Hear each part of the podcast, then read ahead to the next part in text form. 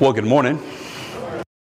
Turn around and say hello to the folks around you. Just wave to them or shake their hand or just tell them what your name is.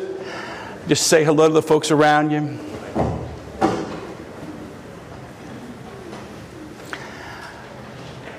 I don't know what stirs in your heart as you, you hear the gospel today. It is the most popular uh, New Testament passage in the entire Bible, in the entire New Testament, in the entire world. Psalm 23 beats it uh, as the most popular verse in the Bible. Uh, so says Google. More people search for these passages than anything else. But uh, gosh, if, if you've ever heard the story of the prodigal son as we just heard it proclaimed, as I know you have, uh, hopefully many of us are in touch with the beauty of the gospel, the compassion of the gospel. And yet, every one of us, if we have the courage to be honest, I think can appreciate the fact that we've all been that prodigal son. Amen?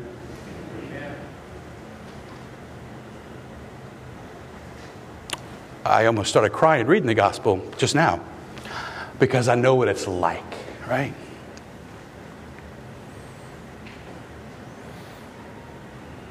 Gosh, I wonder what was going on in the son. The son lives with his father. And we know at the end of today's gospel that this father is a father who gives everything, right? The second son said to him, like, never once did I even ask for a goat. And the father says, I, I don't give goats. Right? He says, everything I have is yours. So, this father that the younger son lives with, he's the kind of father who gives, like, he's generous beyond belief. He gives everything to his boys. Now, this younger son, who is us, right?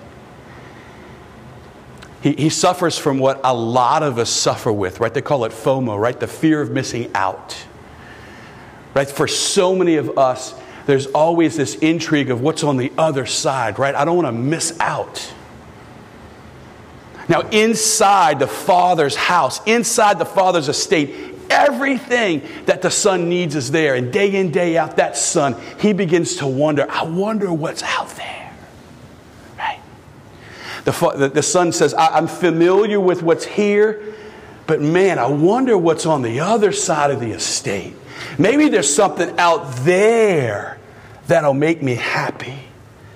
I wonder if I'm missing out on something. So, day in, day out, as the son is working for his father, he's inside the estate, but he's thinking about what's out there. So, the son asks his father for that inheritance, as we just heard, right? And he sets out.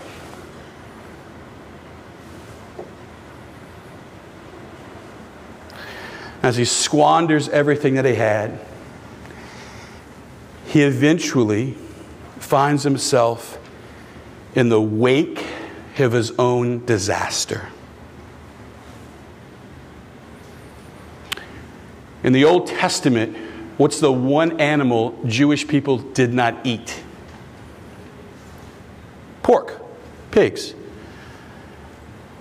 in the mind of the Jewish imagination, hearing Jesus today in the gospel, where is the Son not only working, but with whom is the Son living in their filth? The pigs. It, would have been an, an, an, imagination of the Jewish person listening to today's gospel. It would have been, he has left God he has left the chosen people. He's living with the pigs.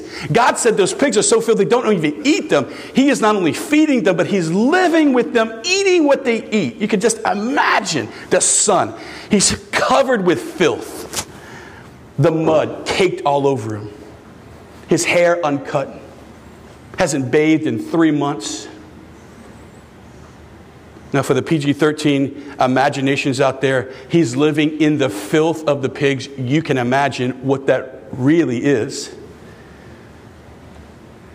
And it's all caked on him. He can smell it all day long. It's in his hair and his beard. He's starving.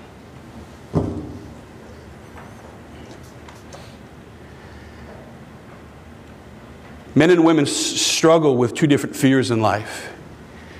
If I might speak first to the men, I think most men, maybe not you, but most men, if they have the courage to admit this, either are aware or are unaware that the biggest fear in every man is that he's going to be found out. Most men try to pose in life we present that we're bigger than we are, we're more successful than we are, we're more manly than we are, because in some way, if I can just say this, most men are trying to prove to their, their dad that they are a man. Whether their father's in heaven, beyond the grave, still on earth, most men are just trying to prove to their dad that they are a man, and most men are trying to prove that I'm better than my dad. And if people found out that I, as a man, am posing, whew, I'd be found out. So most men are driven by this need to prove to the world that they are a man. Most women, if I can say this, uh, just listening, they don't, I don't think many women struggle with that. I think many women uh, struggle with um, just a fear, right, that they'll be abandoned, they'll be unprotected, um, they're not the apple of someone's eye, right?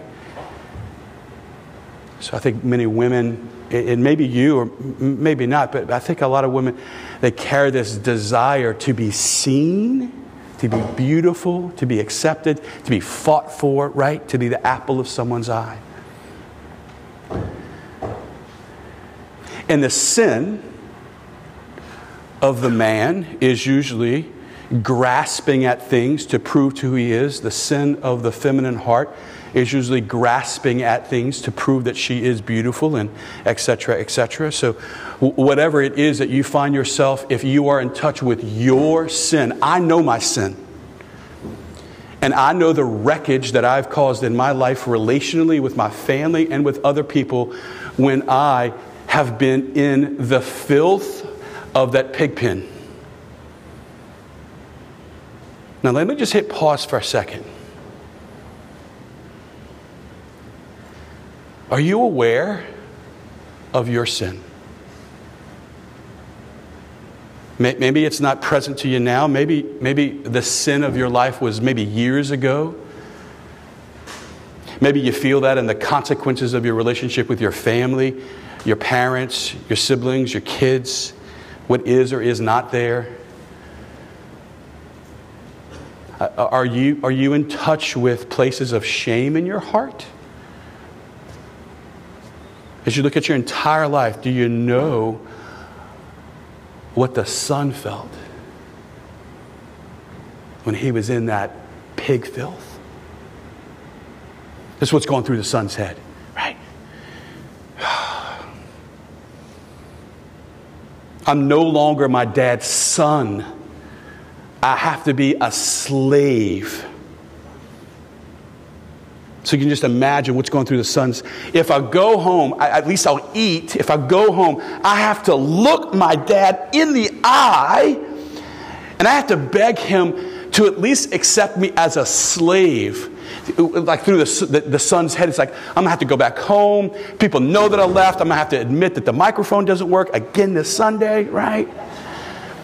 He says, I'm going to have to admit the fact that, like all the people back at my father's estate, they, they all knew that I left. I have, to, I have to admit that I squandered that. My brother, God, I got to face my brother. He's going to judge me. He's always judged me. I've never been good enough in his eyes. I'm going to look at my dad. My dad's going to find out that I'm a poser, that, that I'm not the person that I thought I was. Just imagine what's going through the son's mind as he gets up and he begins to walk back home. And with every step he takes, he is taunted in his mind by the whispers. When your dad sees you, whew, when your brother sees you, when all those people see you, they're going to see you as a sinner. Every step he takes, he's tormented by what he thinks is going to happen. Every step back home takes him about a month to get back home. But it's now four months that he hasn't bathed. People on the road, they can smell him from a mile away. They don't want to be around him. He's isolated on the way home. The only companion he has on the way home is shame and the torment of the voices inside his head. Now, the dad, the dad knows that back then you would travel with the sun because of the heat. So you, you rise early in the morning, you, you travel bef- before it really got hot. Once the sun rose till about 10 o'clock, you'd take a break till about 4, and you'd kind of rest, and then you'd walk, right? You you travel from, from about 4 o'clock in the afternoon into the early evening. And the, and the father knew this every day. So the father, he, he's going about his business, right? And, and at the time where he thinks his son might come, the father goes to the edge of the property and he waits every day. And he just looks. And in the father's heart, he says, ah, Is this the day my boy is coming home? And the father waits and waits and waits and waits, and, and it's not today. And he goes back to work. And at the end of that, that work time, he goes back to the edge of his property and he looks and he looks and he looks and he, he said, Is today the day my boy's coming home? The father waits every day. So that father is waiting one day, and the son is inching his way back, and he is tormented. He's like, okay, as soon as they see me, they're going to smell me. As soon as they see me, they're going to know. I, am afraid to do this. And as he comes over the hill, his father sees the son first. And it says in the gospel today that the father began to ran after the son. Now just imagine what the son thinks is there. The son is terrified of his father. He thinks he's going to be a slave. Here comes his father running after him. You can just imagine he's paralyzed with fear as he stands before the father. He's like, he's going to come kill me. And then there's that moment where the father sees his son eye to eye. When the son sees himself, all he sees is a slave and a sinner. He sees all his, his filth. The father sees his son. Now just imagine the next thing covered in filth, all of it. The father takes his garment and wraps it around his son, embraces his son, pulls the son close to him, plants a kiss on the son and everything on the son, looks his son in the eye, and before the father can say something, the son is filled with shame. He says, Father, he pushes him back. He says, I don't deserve to be your son.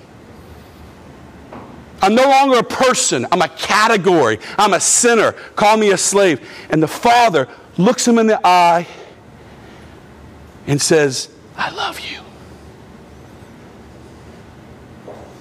And when that father embraced that son, what the father was really trying to tell the son is that we all need mercy and we all need more than we deserve. Amen?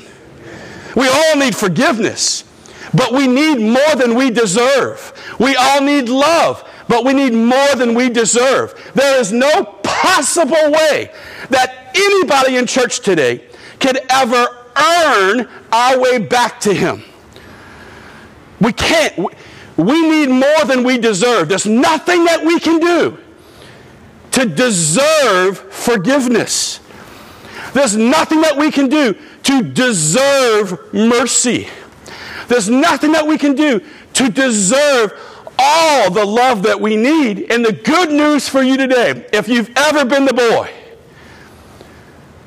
if you've ever sinned, if you know what it's like to be away from Him, The one thing, the only thing that He says to you and I today is you need love. And you need more than you deserve. And I will do anything, anything to give that to you.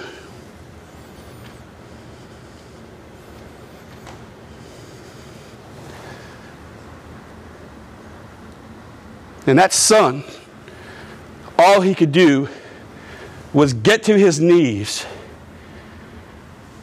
in the midst of that mercy and weep or say thank you or just be stunned with nothing to say.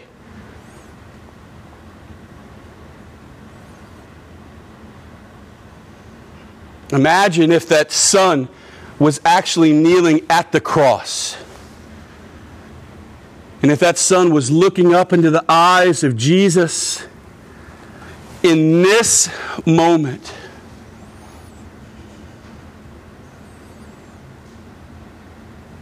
Imagine what it would look like for the rest of Mass if you and I stayed right here.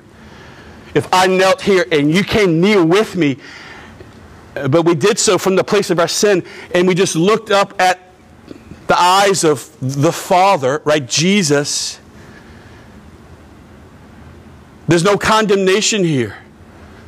There's, there's nothing to be afraid of here. Here, He looks at us and He says to us today, the best thing that we have ever heard. We all need love, and we need more than He deserves, and He will do whatever it takes to give that to us. Amen. If you're a sinner, welcome to Mass. If you need God, I just want to say welcome. Let's take the next couple seconds in silence. Come right here. Right, right here. Let's ask Him to love us the same way that He loved that prodigal son. Amen.